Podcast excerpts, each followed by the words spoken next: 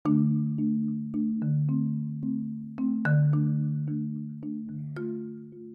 malam dan selamat datang di podcast Menjadi Detektif.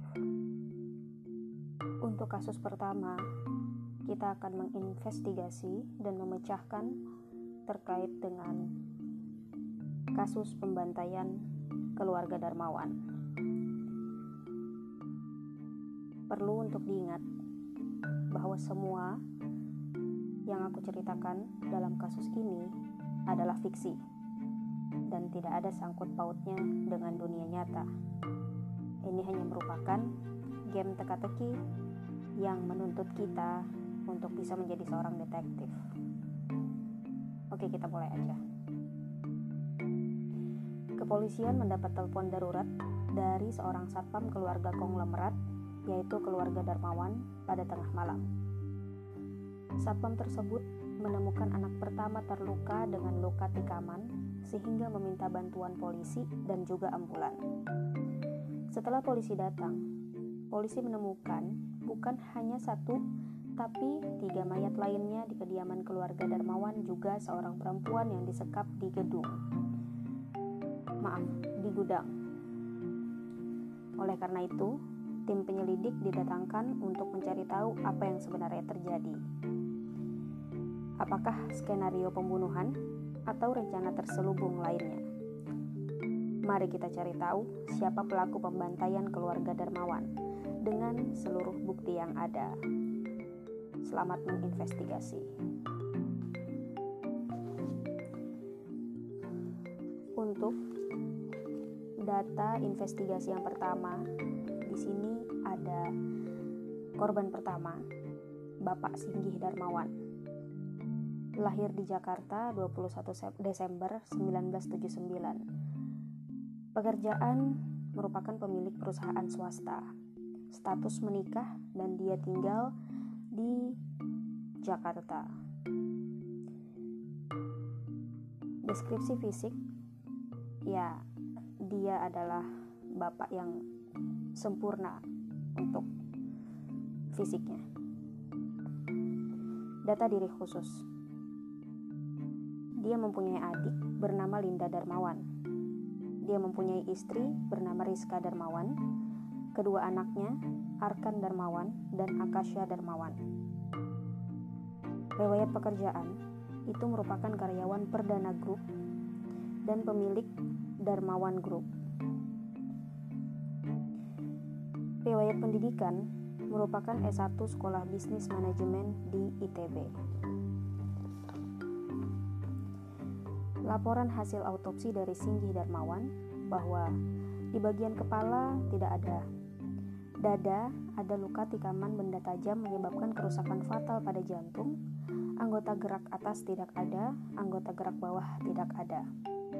Kemudian, kondisi di bagian dalam untuk bagian organ, kerusakan fatal pada jantung sehingga mengalami pendarahan dan darah ditemukan komposisi yang sama dengan narkotika jenis morfin, sehingga disimpulkan bahwa penyebab kematian pada jenazah adalah tikaman benda tajam, sesuai dengan luka yang terdapat pada dada sebelah kiri.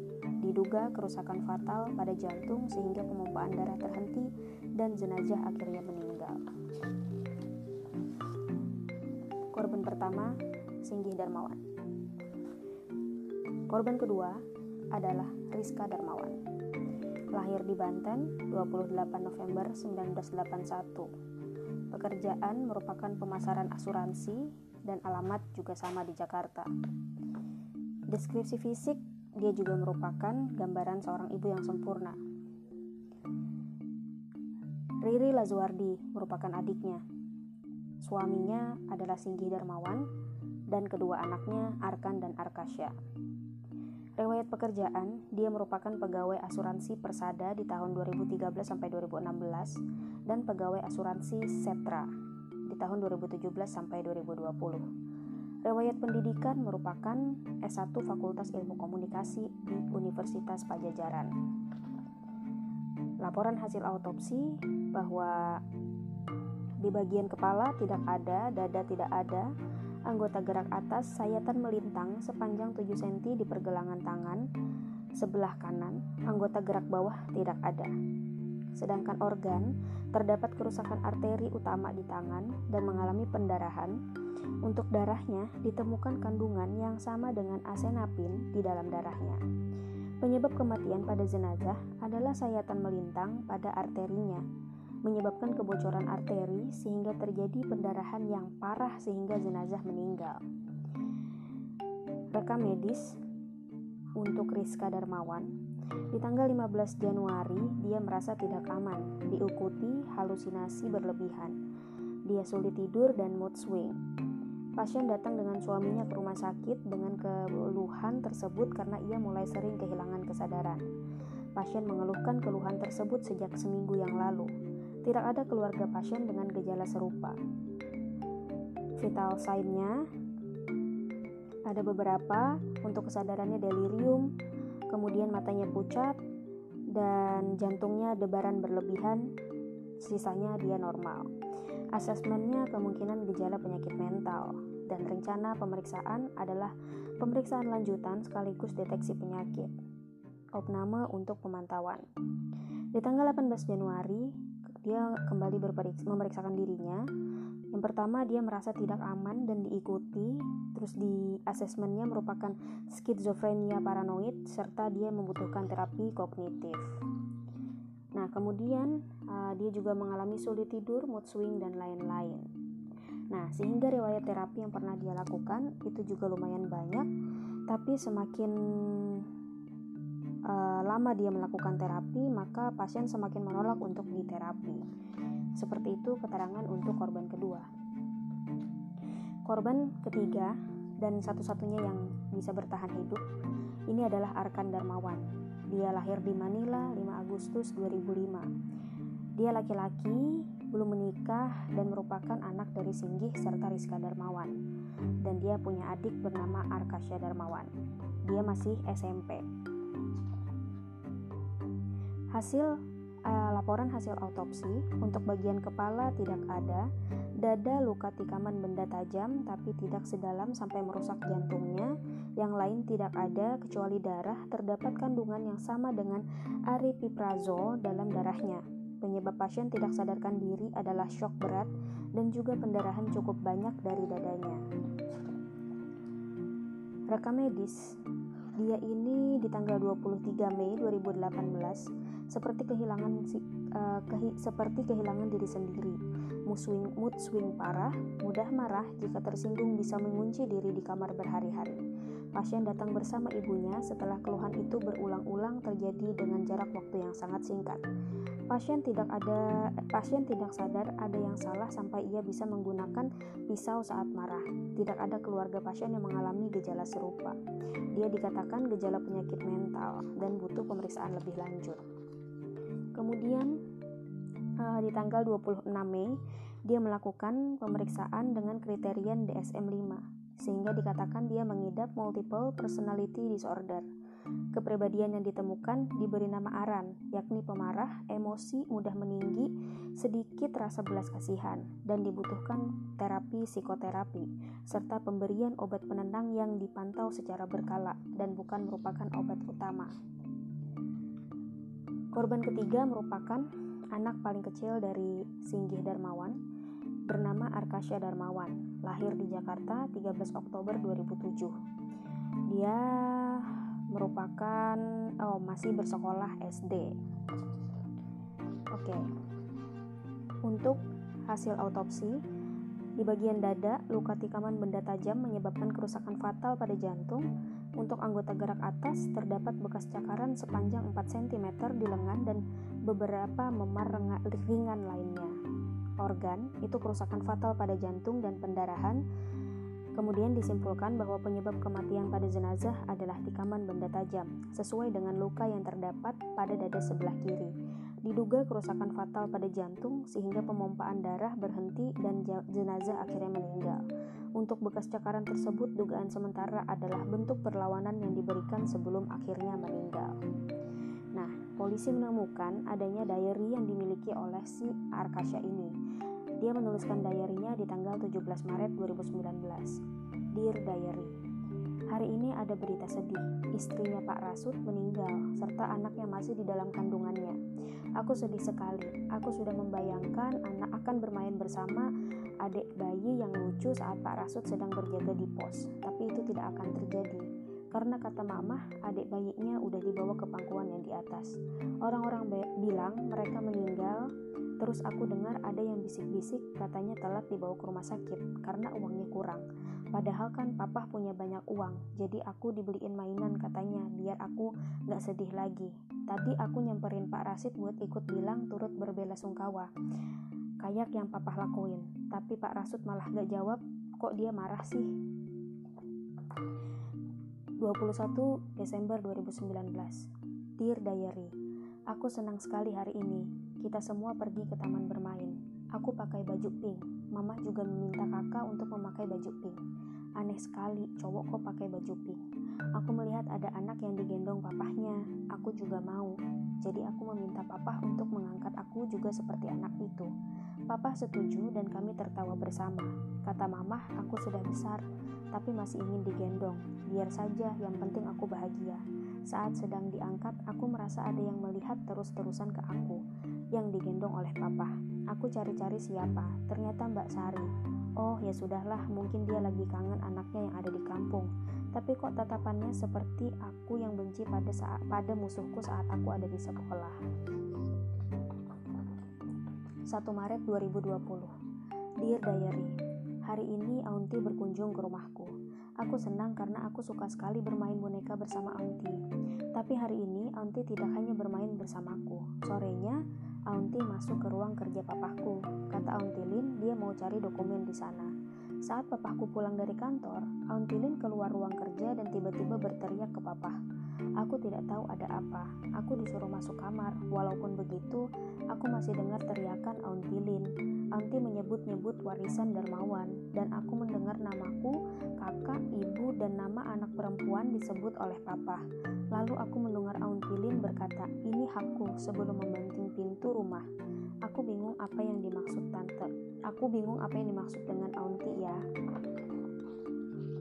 16 Maret 2020 Dear Diary, aku tidak bisa tidur lagi malam ini. Saat aku berusaha untuk tidur, aku mendengar mamah meneriaki papa di lantai bawah. Mama tidak pernah marah seperti itu, kecuali kami benar-benar membuat salah seperti kakak yang dimarahi karena mendorong temannya hingga kepala temannya itu bocor. Aku tidak tahu apa yang salah dengan papa, tapi aku mendengar mamah meneriaki nama Jegun. Aku rasa Jegun adalah nama panggilan tetangga kita yang cantik itu. Aku ingat pernah menyapanya dan ia balas dengan ramah. Oh ya, Mama sudah berhenti meneriaki papa. Aku masih tidak bisa tidur. Aku memutuskan untuk turun ke bawah dan meminta untuk tidur bersama mama saja. Sekian diary dari si Arkasya. Lanjut ke orang yang dicurigai. Yang pertama adalah Linda Darmawan. Dia lahir di Jakarta 12 Maret 1984. Dia pekerjaannya pemilik salon kecantikan dan dia merupakan adik dari Singgih Darmawan. Suaminya bernama Rizal Megantara. Riwayat pendidikan, dia berasal dari S1 Sekolah Bisnis Manajemen ITB. Di sini terdapat percakapan WhatsApp antara Linda dengan istrinya Singgi Darmawan atau si Rizka tadi. Rizka, Lin, nanti siang boleh tolong jemput anak-anak? Soalnya nanti aku mau ke kantor asuransi, ada urusan. Linda, iya mbak boleh, nanti sekalian Linda mau ke salon ngecek barang. Rizka Lin, mbak mau nanya dong Kamu ngerasa gak sih perilaku Mas Singgi sekarang jadi beda? Linda Beda gimana ya mbak? Rizka. Kayak perilakunya gak kekontrol, cepat marah Kayak bukan dia. Mbak sih biasa aja depan Mas Singgi Tapi mbak takut Lin. Linda Takut kenapa mbak? Rizka Takut Mas Singgi konsumsi obat-obatan terlarang. Kamu tahu sendiri stresnya uh, punya perusahaan gimana? Takut Mas Singgih gak kuat. Linda hmm sebenarnya beberapa kali Mas Singgih ketemu Linda. Dia gampang banget kesinggung terus marah sih mbak tapi Linda anggap itu wajar cuman sekali-sekali Rizka Iya kan, padahal Mas Singgih yang mbak kenal itu ngomongnya lembut, gak pernah bentak-bentak. Terus dia jadi pucat gitu mukanya. Linda, matanya jadi agak merah gak sih mbak? Udah coba bujuk buat cek ke dokter, takut kenapa-napa. Rizka, matanya agak merah silin. Iya, nanti mbak coba bujuk mas singgihnya buat ke dokter. Kira-kira kira-kira seperti itu percakapannya. Kemudian dari Linda ini ditemukan adanya surat wasiat. Pengacara Rafa Tiperwi dengan surat ini, saya yang bertanda tangan di bawah ini menyerahkan harta saya saat saya sudah tutup usia kepada satu Rizka Darmawan dengan uh, asetnya yang sudah dituliskan di sini merupakan rumah. Kemudian Arkan Darmawan ini merupakan tanah. Arkasya Darmawan juga berupa tanah. Linda Darmawan seperlima saham Darmawan Group serta yang kelima ini merupakan Dewi Puspitasari yang juga mendapatkan seperlima saham Darmawan Group. Siapa Dewi Puspitasari nanti akan terjawab di akhir dari cerita. Tertanda tangan Singgih Darmawan. Begitulah surat wasiat yang ditampilkan. Lanjut ke tersangka berikutnya. Ini merupakan Rahmat Sudrajat atau Pak Rasut. Pak Rasut lahir di Yogyakarta 12 Juli 1973. Pekerjaannya adalah satpam. Nama istri adalah Siti Jubaidah. Dia merupakan satpam komplek di tahun 2013 sampai 2015. Kemudian dia juga menjadi satpam BCA di tahun 2019. Namun dia juga menjadi satpam keluarga Darmawan dari 2016 sampai 2018 dan kemudian masih diperpanjang kontrak kerjanya sampai 2020 ini. Di sini juga terdapat percakapan antara uh, Pak Rasut dengan sang istri yang pada intinya ketika itu si istri ini mau melahirkan perutnya mules terus dia pengen diantarkan ke rumah sakit namun si Pak Rasut ini sebenarnya dia lagi bekerja dia pengen mencoba untuk pinjam uang ke Pak Singgih namun tidak diberikan pinjaman karena katanya Pak Singgih ini ingin memberikan pelajaran kepada Pak Rasut karena pernah sekali rumah Pak Singgih itu kemasukan maling dan diperkirakan itu karena Pak Rasut tidak bekerja dengan baik. Alhasil, Pak Rasut telat e, menangani istrinya untuk e, proses melahirkan seperti itu. Lanjut ke Sari Dewi. Dia lahir di Jakarta 13 September 1994. Kalian harus mengingat-ingat nama ini ya, Sari Dewi. Dia merupakan asisten rumah tangga dari keluarga Darmawan. Awalnya dia merupakan seorang pengacara Pendidikannya juga bagus, dia berasal dari S1 Fakultas Hukum Universitas Pajajaran. Tapi kenapa akhirnya dia bisa menjadi asisten rumah tangga keluarga Darmawan? Akan ada jawabannya di belakang. Oke, okay, dia juga berada di lokasi kejadian atau berada di dalam rumah pada saat kejadian itu terjadi uh, intinya laporan medisnya itu dia uh, mendapatkan bekas menyerupai cakaran berukuran kecil di tangan sebelah kanan sehingga disimpulkan bahwa dia hanya mengalami luka ringan yang masih tergolong aman gejala syoknya pun masih tergolong normal saja oke okay. lanjut ke tersangka berikutnya ini merupakan Dani Perdana lahir di Jakarta 9 Januari 1983 dia merupakan pemilik perusahaan swasta. Istri bernama Karina Perdana dan anaknya bernama Radia Perdana. Dia memiliki, merupakan pemilik Perdana Group, di mana Pak Singgih sebelum menjadi pemegang dari keluarga Darmawan, aset, dia adalah menjadi karyawan di uh, Perdana Group. Dia pendidikan S1-nya di Sekolah Bisnis Manajemen ITB dan S2-nya di MBA London, Business School. Oke, nah diperkirakan di sini antara terjadi persaingan uh, produk antara Perdana Group dengan sing, uh, Darmawan Group. Di sini terdapat berita yang menyatakan bahwa persaingan produk farmasi Perdana Group dan Darmawan Group memanas. Nah, di sini seminggu setelah Perdana Group mengeluarkan produk terbarunya dalam bidang farmasi dan Darmawan Group juga mengumumkan tanggal produk terbarunya masuk ke pasaran. Produk yang digadang-gadang jauh lebih efektif untuk menyembuhkan pegal-pegal serta pusing kepala dengan kemasan yang praktis serta menarik. Persaingan antara kedua produk farmasi ini sering kali terjadi di antara kedua perusahaan multinasional tersebut. Namun kali ini Darmawan Group melakukan promosi yang sangat besar, bahkan sebelum produknya di. Para pengamat memprediksi bahwa produk sejenis yang akan diluncurkan atau dikeluarkan oleh Darmawan Group tanggal 10 Maret nanti akan memukul mundur produk yang serupa yang sudah dipasarkan oleh Perdana Group. Ya ini hanya masalah terkait dengan persaingan perusahaan. Di sini juga terdapat denah lantai satu rumah keluarga Darmawan di mana mereka ini memang benar-benar keluarga konglomerat dan ya rumahnya sangat besar. Jika kalian punya kesempatan untuk melihat uh, peta ini ya, sangat besar teman-teman. Oke. Laporan penyidikan. Nah, jadi untuk kesaksian-kesaksiannya, kesaksian pertama ini berasal dari Rahmat Sudrajat, Pak Rasut, yang merupakan satpam tadi. Kesaksiannya begini, Pas langit sudah mulai gelap, saya biasanya nonton bola di TV yang ada di pos satpam. Terus di tengah-tengah pertandingan bola, saya nyadar kalau di seberang rumah ada mobil hitam bolak-balik. Karena dulu pernah Oh, maaf teman-teman. Ternyata di sini ada satu lagi uh, tersangka yang diduga juga ikut terlibat dalam uh, kasus pembantaian keluarga Darmawan. Ya, Jegun. Tadi sudah disebutkan di awal, Jegun itu merupakan singkatan dari Jessica Gunawan. Lahir di Tangerang tanggal 14 Februari. Dia merupakan sekretaris keluarga Darmawan Group. Dia memiliki suami, Fauzan Gunawan, dan dia pekerjaannya tadi, sekretaris Darmawan Group. Dan riwayat pendidikannya juga sangat bagus di S1 Sekolah Bisnis Manajemen ITB. Di sini dapat terlihat adanya percakapan yang lumayan sensitif antara si sekretaris si Jegun ini dengan si Singgih Darmawan. Di mana yang pada intinya sepertinya mereka berdua sedang melakukan hubungan perselingkuhan atau hubungan gelap. Seperti itu. Makanya di awal tadi istrinya juga sangat marah dan meneriaki Singgih Darmawan dengan kata Jegun. Seperti itu. Nah, dari keseluruhan tersangka yang sudah disebutkan tadi, kira-kira menurut kalian siapa yang menjadi pembunuhnya? Apakah satpam, asisten rumah tangga, sekretaris, pesaing bisnis, atau siapa? Oke, penasaran kan? Yuk kita lanjutkan. Tadi kesaksian ya, kesaksian tadi sudah aku bacakan sedikit terkait yang pertama Rahmat Sudrajat.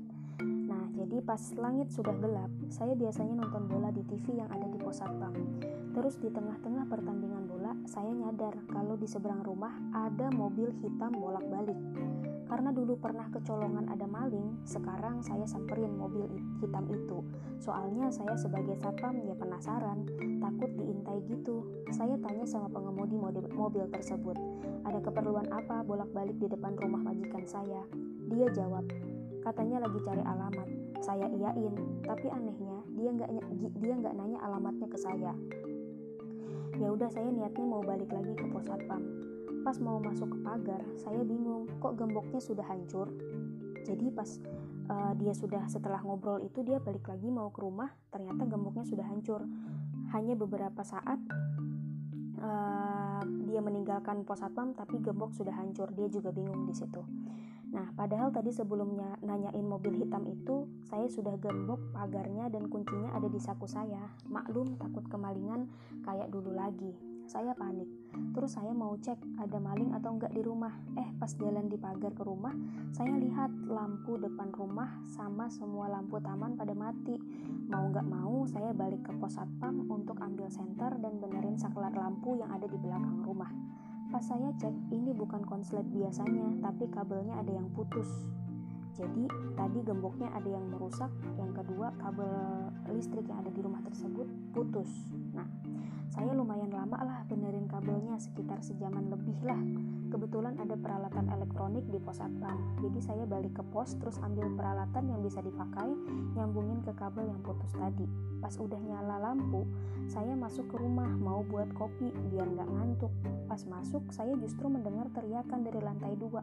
Saya naik ke lantai dua, ternyata asal suaranya dari kamar si kakak. Saya samperin kakak setengah sadar dan ada banyak sekali darah. Saat itu saya langsung telepon ambulan dan polisi karena takutnya ada orang yang nyakitin si kakak. Kesaksian kedua ini merupakan Sari Dewi yang tadi juga ada di dalam rumah ketika kejadian terjadi. Dia merupakan asisten rumah tangga. Saya lagi di dapur, tiba-tiba ada yang membekap saya dari belakang. Kemudian saya nggak tahu apa-apa. Saat, saat sadar, saya terikat di gudang dan ada lakban di mulut saya, sehingga saya tidak bisa apa-apa. Yang saya ingat, polisi membuka ikatan saya dan membebaskan saya dari gudang itu, dan saya melihat mayat majikan saya yang ditikam lalu saya segera dibawa ke mobil ambulan untuk diperiksa jika ada luka. Kesaksian ketiga yakni Jegun, Jessica Gunawan, merupakan tetangga. Ternyata mereka bertetangga, selain berselingkuh juga bertetangga. Saya sempat nanya Pak Singgih sepulang dia kerja, soalnya mobilnya papasan sama saya yang lagi rapihin bunga yang ada di depan rumah saya. Setelah itu, saya masuk ke rumah dan tahu-tahu malamnya saya dengar ada sirine ambulan dan mobil polisi berhenti di rumah Darmawan. Kesaksian keempat, ini merupakan Tina Karlinda, juga tetangga. Saya cuma dengar kalau semalam ada mobil ambulan sama polisi di depan rumah Darmawan karena ada pembunuhan. Saya kaget, lingkungan ini sudah gak aman lagi.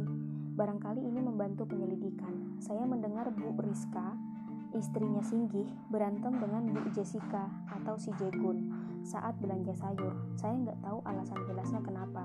Cuman sepertinya Bu Rizka menyindir Bu Jessica dan saya dengar ada perkataan Bu Rizka, jangan gatel ke suami orang.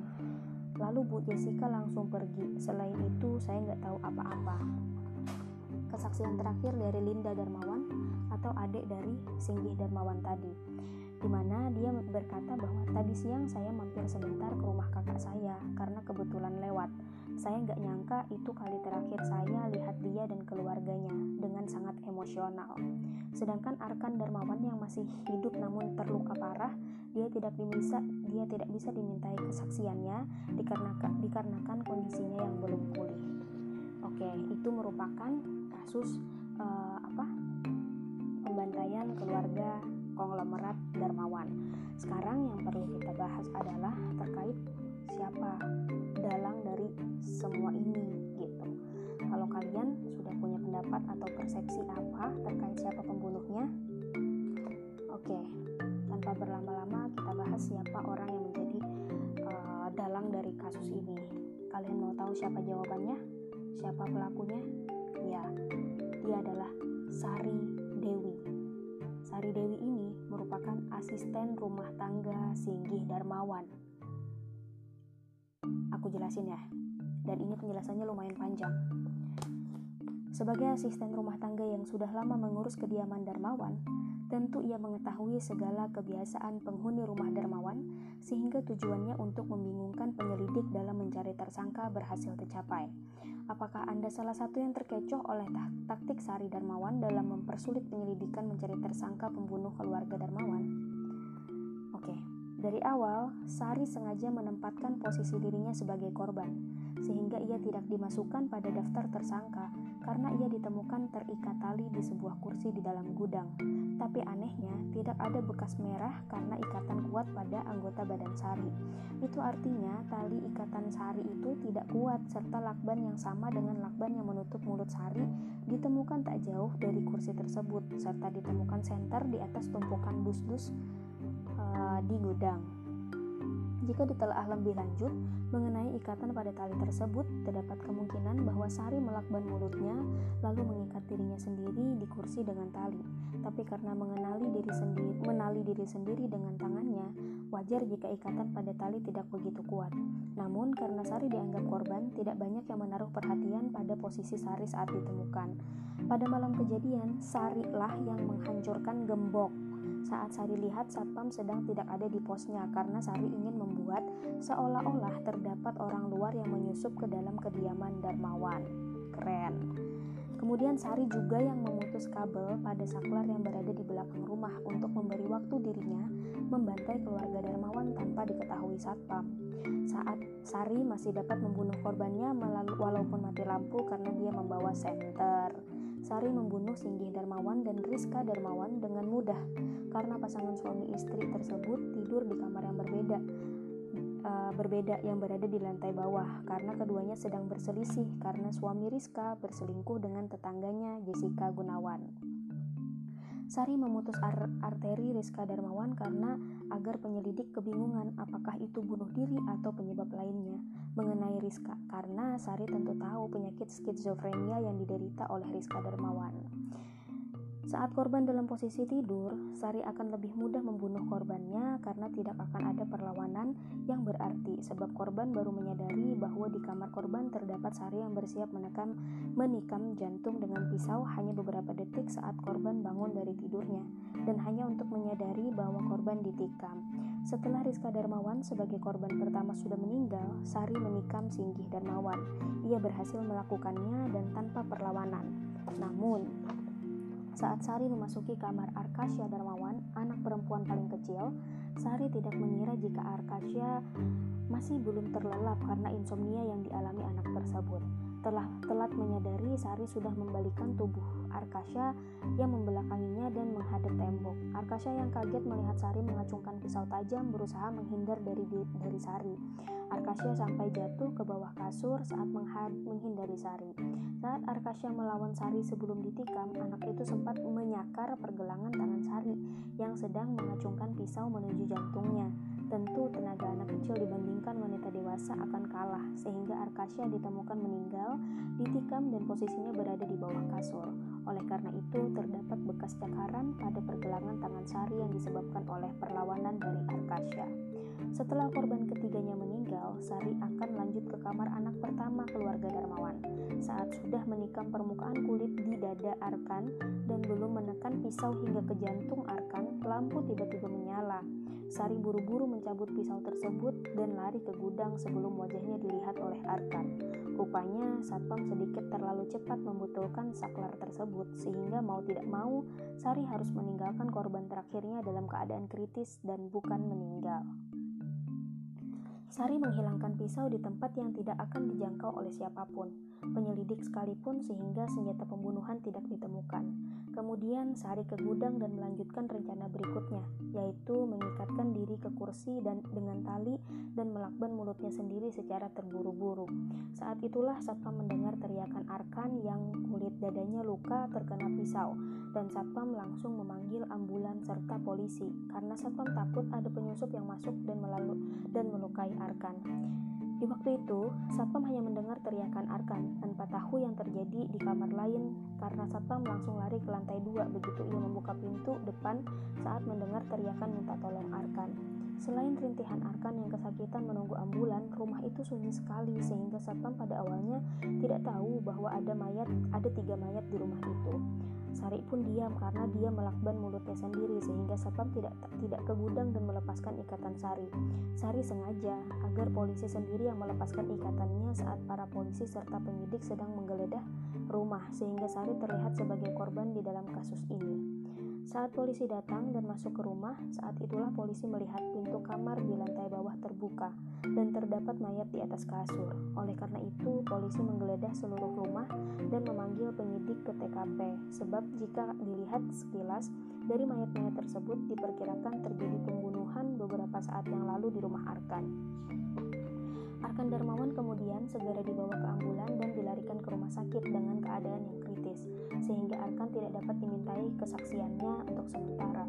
Kesaksian Sari dengan Satpam mengenai mati lampu sangat berbeda, karena Sari ingin membuat Satpam menjadi orang yang berpotensi tersangka, karena Satpamlah yang menemukan Arkan pertama kali dan Sari sengaja membedakan kesaksian agar kesaksian Satpam diragukan, karena Sari yakin penyidik akan lebih, penyelidik akan lebih berpihak padanya dibandingkan Satpam, karena ialah salah satu korban yang dapat dibuktikan karena dirinya terikat di gudang. Saingan Dermawan Group, yaitu Perdana Group, yang bangkrut juga e, menjadikan Dani Perdana ada dalam daftar tersangka. Mobil hitam yang sempat dilihat satpam itu memang dibayar oleh saingannya tadi, Dani Perdana, untuk mengintai gerak-gerik Singgi Darmawan dalam bisnis Darmawan Group, dan itu ditujukan untuk menghancurkan Darmawan Group jika pengintai menemukan skandal yang dilakukan oleh Singgih Darmawan atau hal yang menjatuhkan lainnya bila diketahui media. Pikiran pikirkan ini jika pelaku pembantaian adalah Dani Perdana, bukankah seharusnya hanya Singgi Darmawan yang menjadi korban dan bukan hampir keseluruhan keluarga Darmawan? Sari pun tidak mengkhawatirkan Arkan yang sedang dirawat di rumah sakit karena Sari yakin bahwa Arkan tidak sempat melihat Sari yang hampir menikam jantung anak pertama dari Singgih Darmawan dan Rizka Darmawan tersebut. Namun Sari menyesalkan bahwa Arkan masih hidup karena warisan Darmawan akan dilimpahkan pada Ar Arkan bukan pada anaknya, yakni Dewi Puspitasari. Ingat di pembagian wasiat tadi aku sudah menyebutkan untuk uh, pembagian wasiat yang kelima itu merupakan untuk si Arkan eh Dewi Puspitasari. Ternyata dia merupakan anak dari Sari Dewi. Kenapa bisa anak dari asisten rumah tangga mendapatkan uh, pembagian warisan? Mari lanjutkan ceritanya. Mari kita lanjutkan ceritanya. Ya. Pada rencana awal yang dibuat Sari, Sari sengaja mengosongkan tiga kursi penerima warisan dari Singgih Darmawan. Ya tentu saja istri dan kedua anaknya dengan cara membantai mereka. Kemudian kursi empat itu diisi oleh adiknya tadi Linda Darmawan, adik dari Singgih, yang merupakan adik Singgih Darmawan harus digosongkan karena Linda akan masuk penjara seumur hidup atau bahkan hukuman mati kalau bukti dari surat wasiat akan mengarah ke Linda Darmawan sebagai pelaku dengan motif menginginkan warisan Darmawan.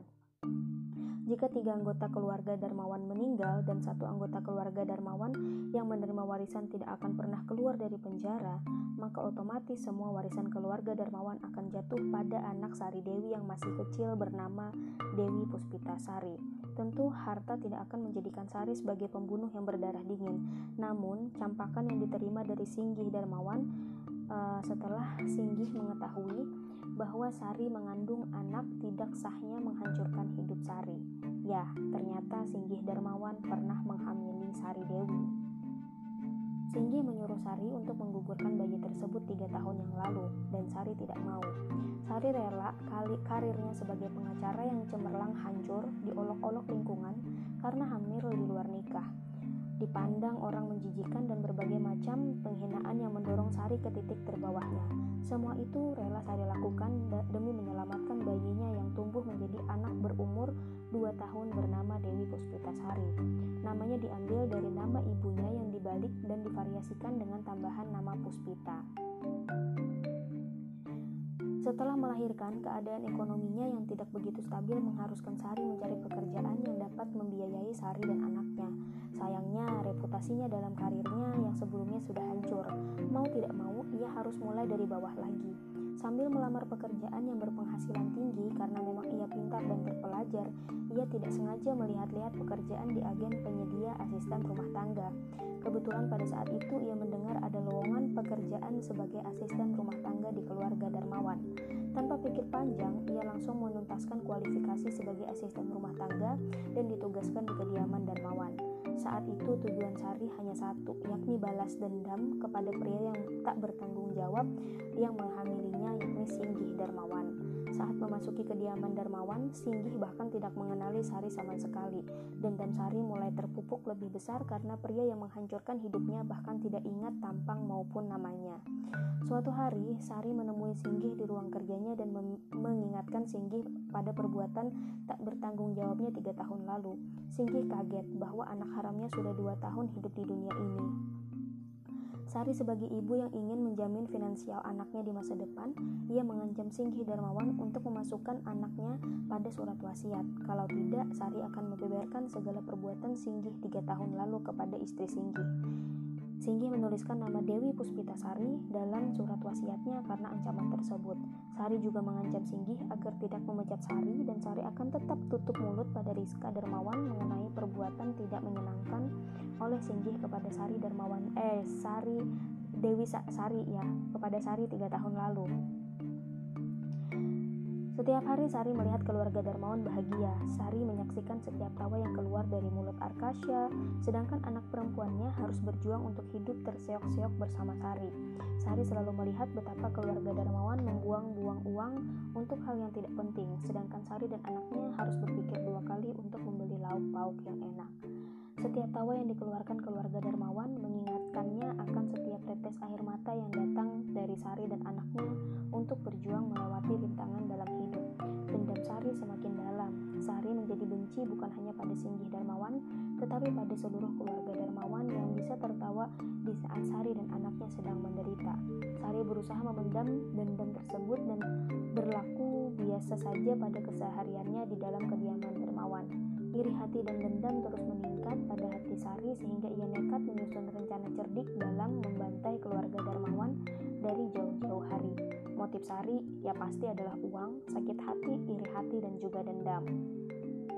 Karena pada dasarnya manusia bisa berubah dan memiliki sifat seperti hewan karena dendam serta tidak setiap orang dapat mengatasi iri dengki ataupun sakit hati yang dirasakannya maka berhati-hatilah menyakiti orang yang baik hati karena orang jahat biasanya lahir dari orang baik yang tersakiti. Bagaimana dengan jawaban kalian? Terima kasih sudah mendengarkan. Selamat malam.